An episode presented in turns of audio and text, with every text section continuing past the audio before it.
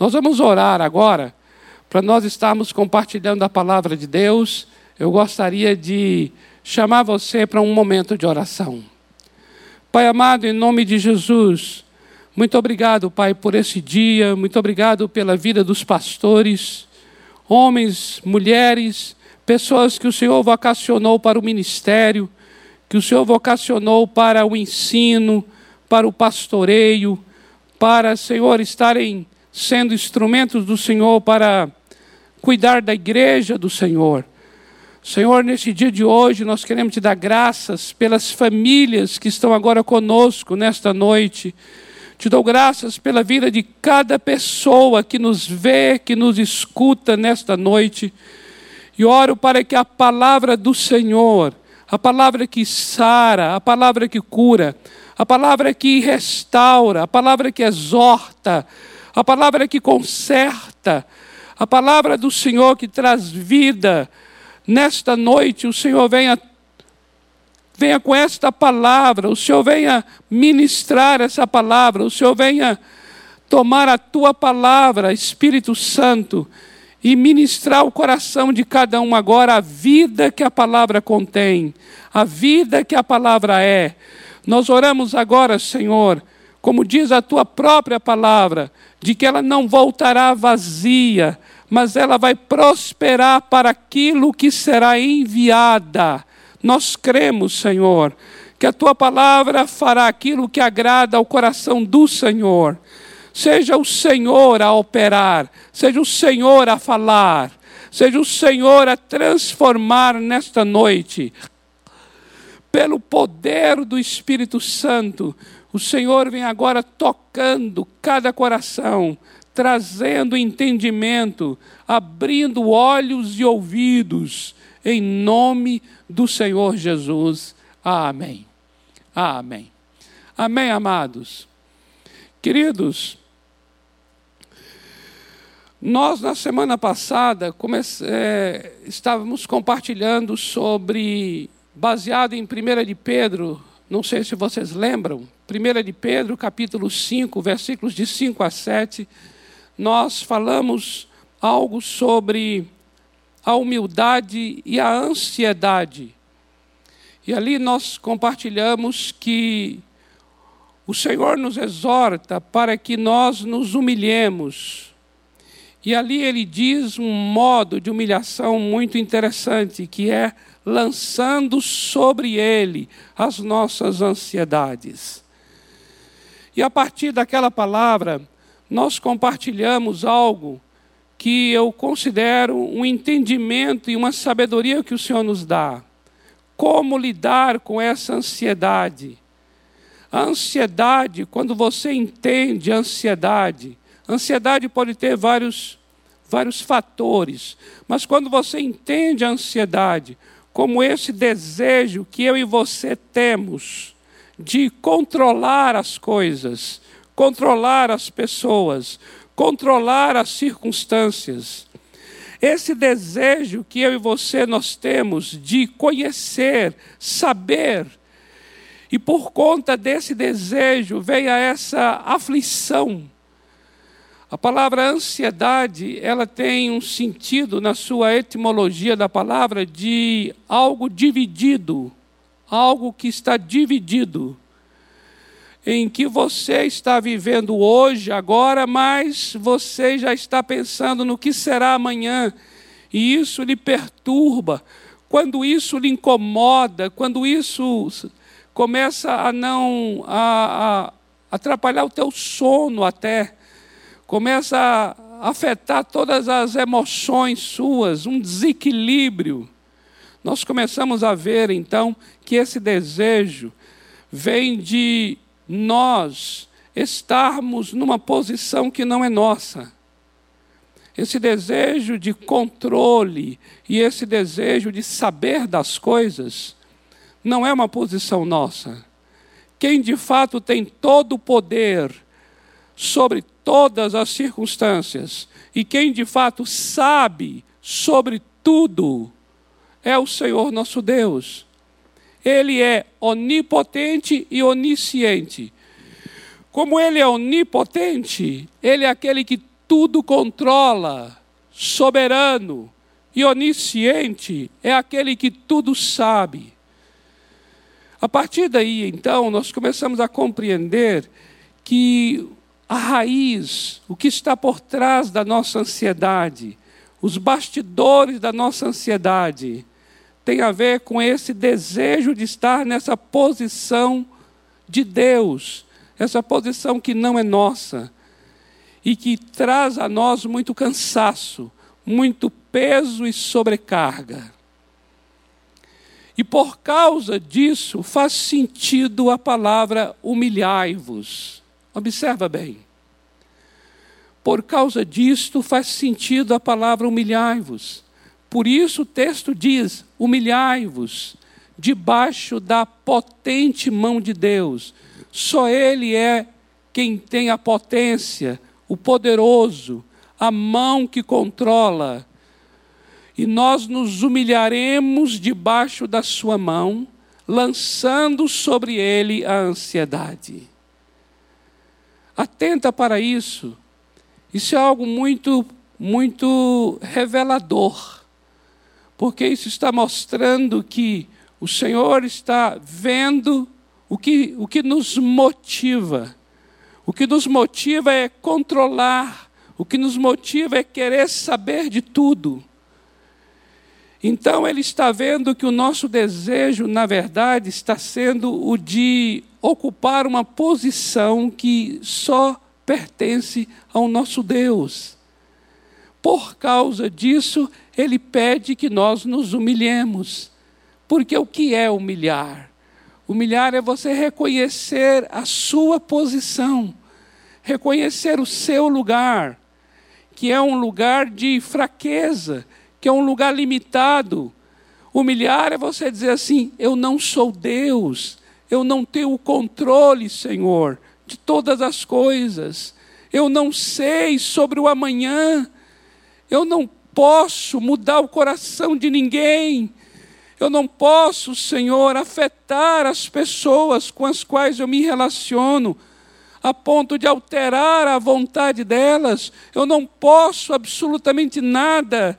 Isso é humilhar-se debaixo da potente mão. E amados, por conta disso, nós falamos algo a vocês que eu quero trazer à lembrança agora. O que nós falamos é: a Bíblia não é um livro para tratar da nossa ansiedade, não é para tratar da nossa depressão, não é para tratar de economia, para tratar de como emagrecer, como cuidar dos filhos. A Bíblia, ela não é um livro para nós fragmentarmos e dividirmos em compartimentos. A Bíblia é um livro que fala do nosso Deus e da relação dele com a sua criação. A Bíblia é um livro que fala do Deus que nos criou e criou tudo que está ao nosso redor. A Bíblia é um livro que fala desse homem que rompeu com Deus e se afastou dele. Por conta da entrada do pecado ali em Gênesis capítulo 3. E a Bíblia então vai começar a falar do, da obra, do trabalho redentor desse Deus, para vir buscar esse homem, redimir esse homem e trazê-lo de volta. Através de uma família, Abraão, nós temos uma história dentro do chamado Antigo Testamento sobre essa obra redentora de Deus, porque através da descendência de Abraão virá o Senhor Jesus. É disso que a Bíblia fala. O Senhor Jesus, a sua vida, o seu ministério, a sua morte, a sua ressurreição, a sua exaltação, a sua glorificação. E, e depois da glorificação, a vinda do Espírito Santo, aquele que vai nos trazer a experiência com essa obra redentora. É disso que a Bíblia fala. O que nós queremos chamar a atenção agora para vocês é: precisamos voltar a esse lugar. E o que o texto que nós lemos na semana passada vai deixar claro é assim: nós precisamos nos humilhar diante do nosso Deus, porque o assunto de Deus, o assunto da Sua palavra, o assunto da Bíblia é a relação dele conosco. Por isso a palavra humilhai-vos. Essa não é uma palavra que é usada nos tempos contemporâneos para lidar com ansiedade. Não é. Porque quando vamos tratar hoje, nas terapias contemporâneas com ansiedade, a existência de Deus não faz parte da terapia. O pecado não faz parte da terapia. Entende? Então, o que nós queremos chamar a atenção é de que, quando a Bíblia fala humilhai-vos, ele está chamando para a nossa relação com Deus. E aí veja agora algo tremendo. Como fruto dessa relação, trataremos com ansiedade. Atenta para isso agora. A ansiedade, a depressão, o cuidar de filhos, a vida financeira, o casamento, a profissão, todas as demais áreas e temas serão fruto desta relação com Deus. Você compreende? A Bíblia não está chamando atenção para estes temas a Bíblia está sempre chamando atenção para a nossa relação com Deus. E como consequência espontânea dessa relação, todas essas demais áreas serão restauradas, tratadas, curadas, saradas, redimidas. Observa bem. Eu poderia chegar e falar assim: vou ministrar aqui agora, não, não, não, não tem nenhuma crítica nisso, não. Eu quero que você entenda só o princípio que está por trás. Eu poderia chegar e dizer assim: como vencer a ansiedade? Mas ao invés disso, chamamos de humildade, o caminho de rendição. Por quê? Porque eu entendo, amados, e isso tem sido algo muito caro que o Espírito tem compartilhado e dividido e ministrado em meu coração. Que nós precisamos ensinar as Escrituras, a palavra de Deus, chamar o povo para Deus. E em decorrência disso, o Senhor vai sarar, o Senhor vai trazer equilíbrio a todas as demais áreas e aspectos da nossa existência, da nossa vida. O que nós queremos nesses domingos à noite é chamar você para esse centro em torno do qual tudo gira, que é o Senhor nosso Deus e a Sua palavra. Observe bem uma coisa aqui. Eu disse a vocês que o nosso cenário aqui é um cenário que é o chamado vintage, né? Vintage. Que é uma palavra em inglês que significa vindima, eu já disse isso. E daí vem esse sentido de vinho, colheita de uva, vinho, e esse conceito de algo quanto mais velho, melhor é o vinho. Daí vem esse, vem esse conceito de antiguidade, de algo antigo. Mas não é um antigo ultrapassado. Não é um antigo que já não tem mais valor e importância para hoje. Não. É um antigo que permanece por isso é clássico. A melhor palavra talvez seja esta: clássico. Aqui nós temos uns, uns telefones que não que são colocados aqui no cenário e que a gente não usa mais e nunca usaremos. E glória a Deus pelos avanços. Eu diria então que esse esse telefone ele é retrô. Mas não é vintage no sentido que queremos aqui abordar. Por quê? Porque queremos falar de algo que é clássico e ao dizer a palavra clássico, estamos querendo dizer é algo antigo, mas é um antigo que permanece. É um antigo que ainda tem seu lugar. É um antigo que, na verdade, nunca e jamais perderá seu lugar.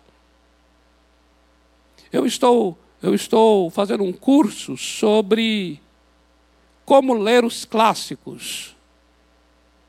E aí tem a ver com literatura, literatura clássica.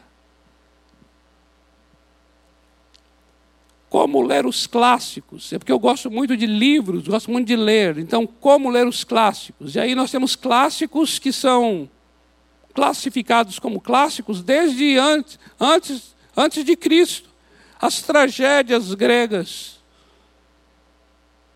as obras de Shakespeare, lá pelo século 15, 16. Observe, são coisas há muito tempo atrás. No entanto, é clássico. Clássico no sentido de tem o seu valor permanente. Continua falando. Você faz aquela leitura e essa leitura será sempre contemporânea, será sempre atual será, estará sempre falando para, para nós hoje, porque é um clássico, é sobre isso. Eu quero aproveitar aqui esse cenário que eu chamaria de algo que está dentro desse espírito das coisas que são clássicas, antigas, mas que têm ainda o peso a respeito, é, a despeito, na verdade, da passagem do tempo,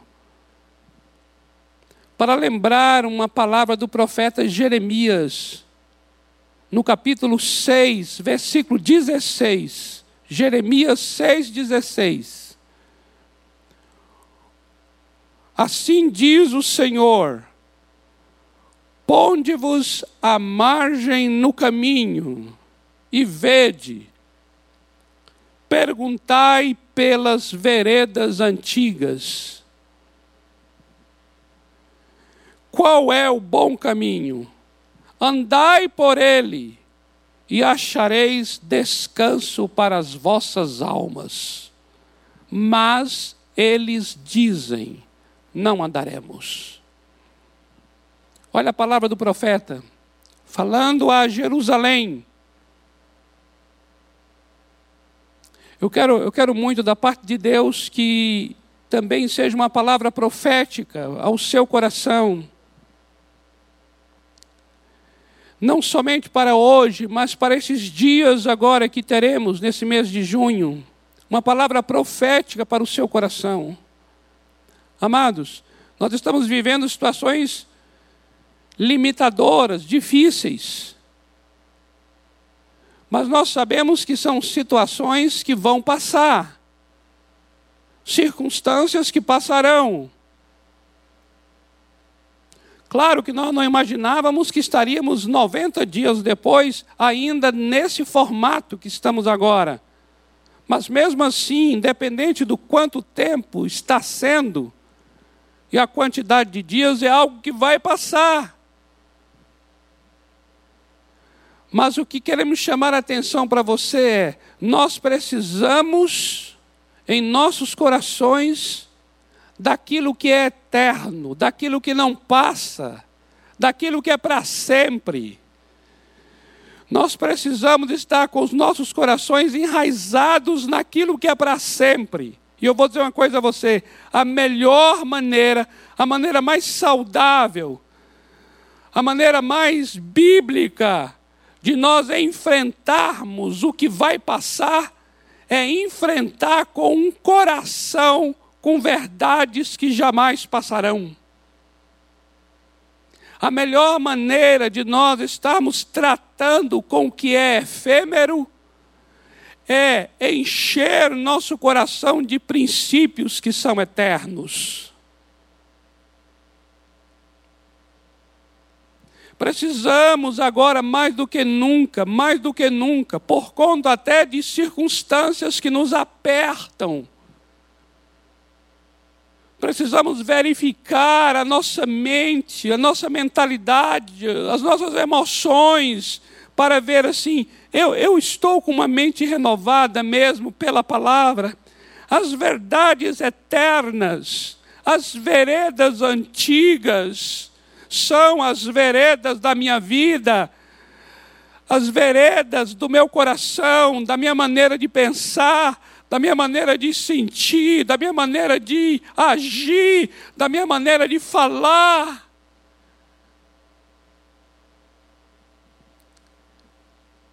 Nós temos um coração com veredas antigas, é um coração preparado para esses caminhos passageiros, temporários. Por isso, temos uma preocupação como pastor, temos uma preocupação como mestre, como profetas, temos uma preocupação como pessoas levantadas por Deus para, para falar em nome dEle, para falar como voz de Deus, nós temos uma preocupação muito grande. A preocupação de que o povo de Deus não esteja, é, não seja abalado, o povo de Deus não seja destruído, o povo de Deus não seja roubado, o povo de Deus não seja enganado, o povo de Deus não esteja é, adoentado, seja em que área for, essa é a nossa preocupação. E para isso nós queremos sempre chamar tocar uma trombeta em Sião, trocar uma trombeta neste lugar como um chamado de Deus para dizer: volta, volta para as veredas antigas, volta para as verdades eternas, volta para aquilo que não muda, para aquilo que não altera, para aquilo que é inabalável porque somente assim nós enfrentaremos o que é abalável. Em nome do Senhor Jesus. Em nome do Senhor Jesus. Em nome do Senhor Jesus. Amados, quando nós estamos vivendo esse esse esse momento aqui, ele me fez muito refletir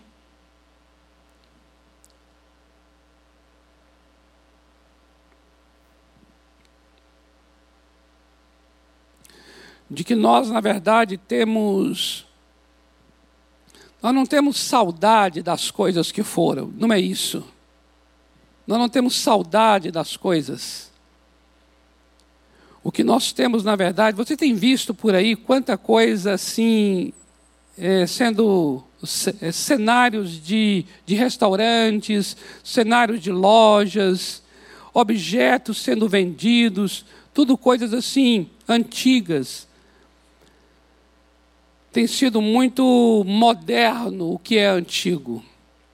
E, eu, e o que eu tenho observado é que isso revela, na verdade, é uma busca em nós, uma busca em nós, por aquilo que é genuíno, por aquilo que é autêntico, por aquilo que é personalizado. Nós estamos, na verdade, buscando aquilo que é artesanal, feito à mão. Nós estamos buscando aquilo que é saudável.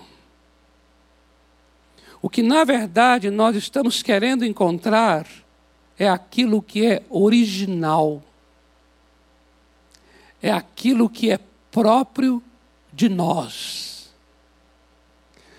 O que na verdade nós estamos querendo encontrar são estas veredas antigas.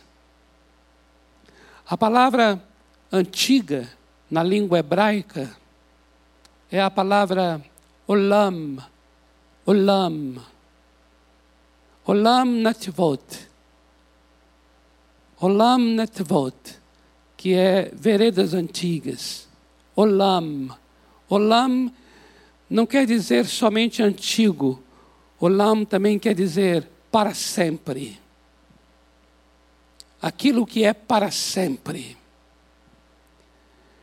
Aquilo que eu diria a vocês agora foi criado por Deus, estabelecido por Deus e existe para qualquer época, para qualquer cultura, para qualquer ano, para qualquer lugar. É aquilo que é para sempre. Eu estou vendo, na verdade, são pessoas buscando coisas originais buscando aquilo que é próprio, próprio do nosso ser, é próprio de você, próprio daquilo que você nasceu, próprio daquilo que já nasceu com você. Amados, ao longo da vida, desde que nós nascemos, nós vamos cada vez mais nos afastando daquilo que é original. Nós vamos nos afastando dessas veredas antigas. Nós vamos nos afastando das coisas que são para sempre. Eu diria que nós nem damos conta que nós vamos nos afastando dessas coisas.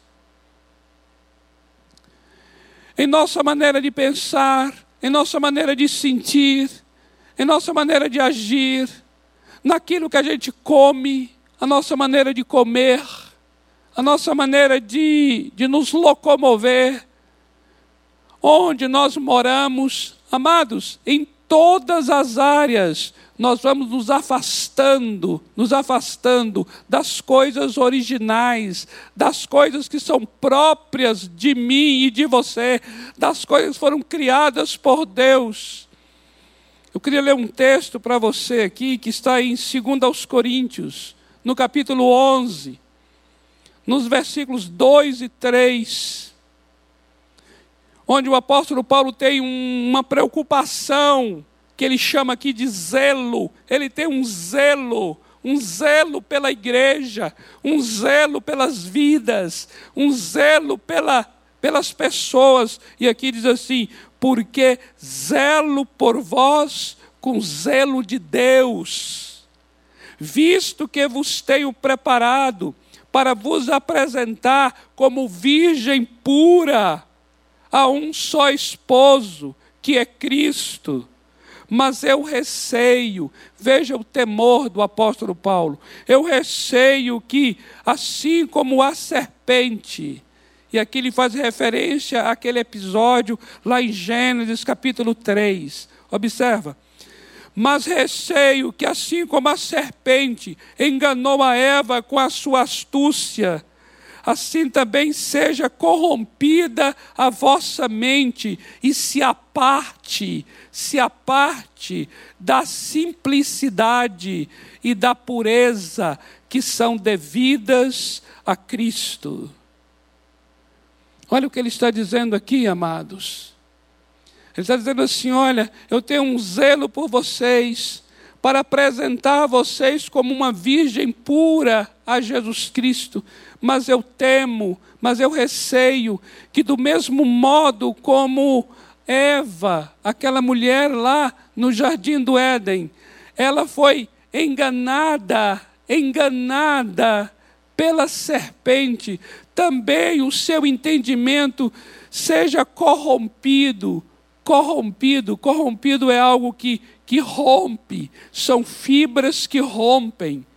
E isso não acontece da noite para o dia. Esse, esse, esse corromper, ele é, ele é paulatino, dia após dia, semana após semana, mês após mês, ano após ano você e eu não damos conta que o nosso entendimento está sendo corrompido e estamos nos afastando da simplicidade e da pureza que são próprias de Cristo Jesus. nós vamos nos afastando daquilo que é próprio, daquilo que é feito por Deus em nós. Amados, é tempo de nós estarmos voltando, voltando. Na língua hebraica, a palavra para voltar é techuvá, techuvá. Techuvá é volta. Techuvá é um chamado. É um chamado dizendo assim: volta, volta, igreja, para o Senhor teu Deus. Volta. Volta teu coração, volta tua vida, volta tua mentalidade, volta. Techuvá. Está escrito lá no livro do profeta Joel, no capítulo 2, nos versículos 12 e 13, assim: Diz o Senhor, Techuvá, convertei-vos, voltai-vos a mim de todo o vosso coração. E isso com jejuns, com choro, pranto, rasgai o vosso coração e não as vossas vestes, e voltai ao Senhor vosso Deus, porque Ele é misericordioso, Ele é compassivo, tardio em irar-se, grande em benignidade e se arrepende do mal. Volta, volta. Nós queremos nesses dias agora aqui, amados, que o Senhor venha tocar essa buzina, tocar essa trombeta, tocar esse chofar, um chamado ao seu coração, um chamado à sua família, um chamado a você, homem, mulher, onde você está, um chamado para que você volte, volte, volte ao Senhor teu Deus. Por isso, trouxemos essa palavra sobre humildade, sobre humilhar-se, porque humilhar-se é esse caminho de render-se, se render ao Senhor. É tempo de render-se ao Senhor. É tempo de voltar às verdades que são para sempre. Não são verdades presas a um tempo, presas a uma cultura. São verdades eternas e para sempre. E nós queremos estar aqui ensinando, proclamando, profetizando estas verdades para que o Espírito do Senhor convença o meu coração e o seu coração do quanto nós nos afastamos daquilo que nos é próprio e precisamos voltar. E como fruto disso, o Senhor, eu creio, trará saúde para as nossas vidas. Vamos orar? Vamos orar. Vamos orar nesse sentido. Louvado seja o Senhor.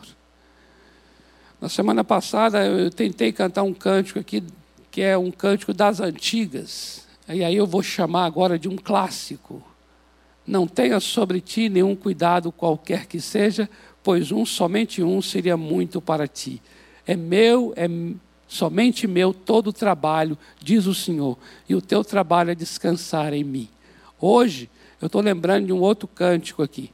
Se eu fosse bom de voz, de canto e de violão e sei lá de que mais, com certeza seria bem melhor. Mas o cântico é também um clássico, é cântico dos antigos. E ele fala sobre é, voltar ao início de tudo. Aquele cântico do Carlinhos Félix, né? Voltar ao primeiro amor, voltar ao início de tudo, voltar às primeiras obras lembrar de onde caiu, se arrepender e voltar às primeiras obras.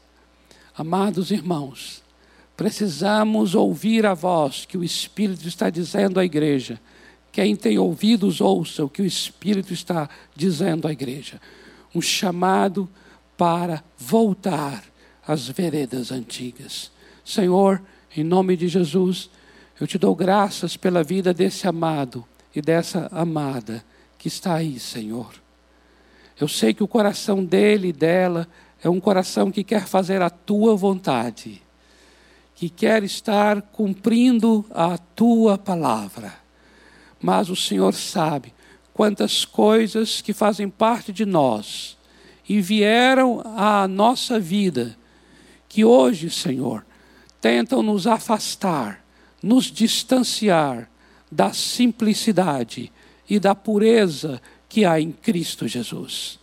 Por isso eu oro agora, Espírito Santo, que nos convence do pecado, da justiça e do juízo. Doce Santo Espírito, ministra agora a cada coração esse retorno, techuvá para a tua vida, meu amado, minha amada, techuvá para a tua casa.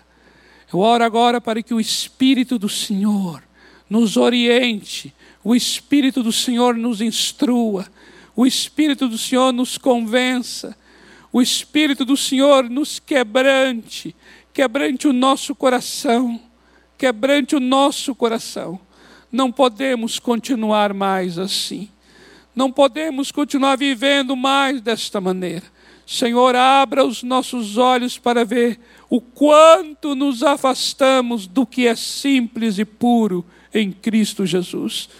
Só o Senhor pode nos dar essa medida do nosso afastamento.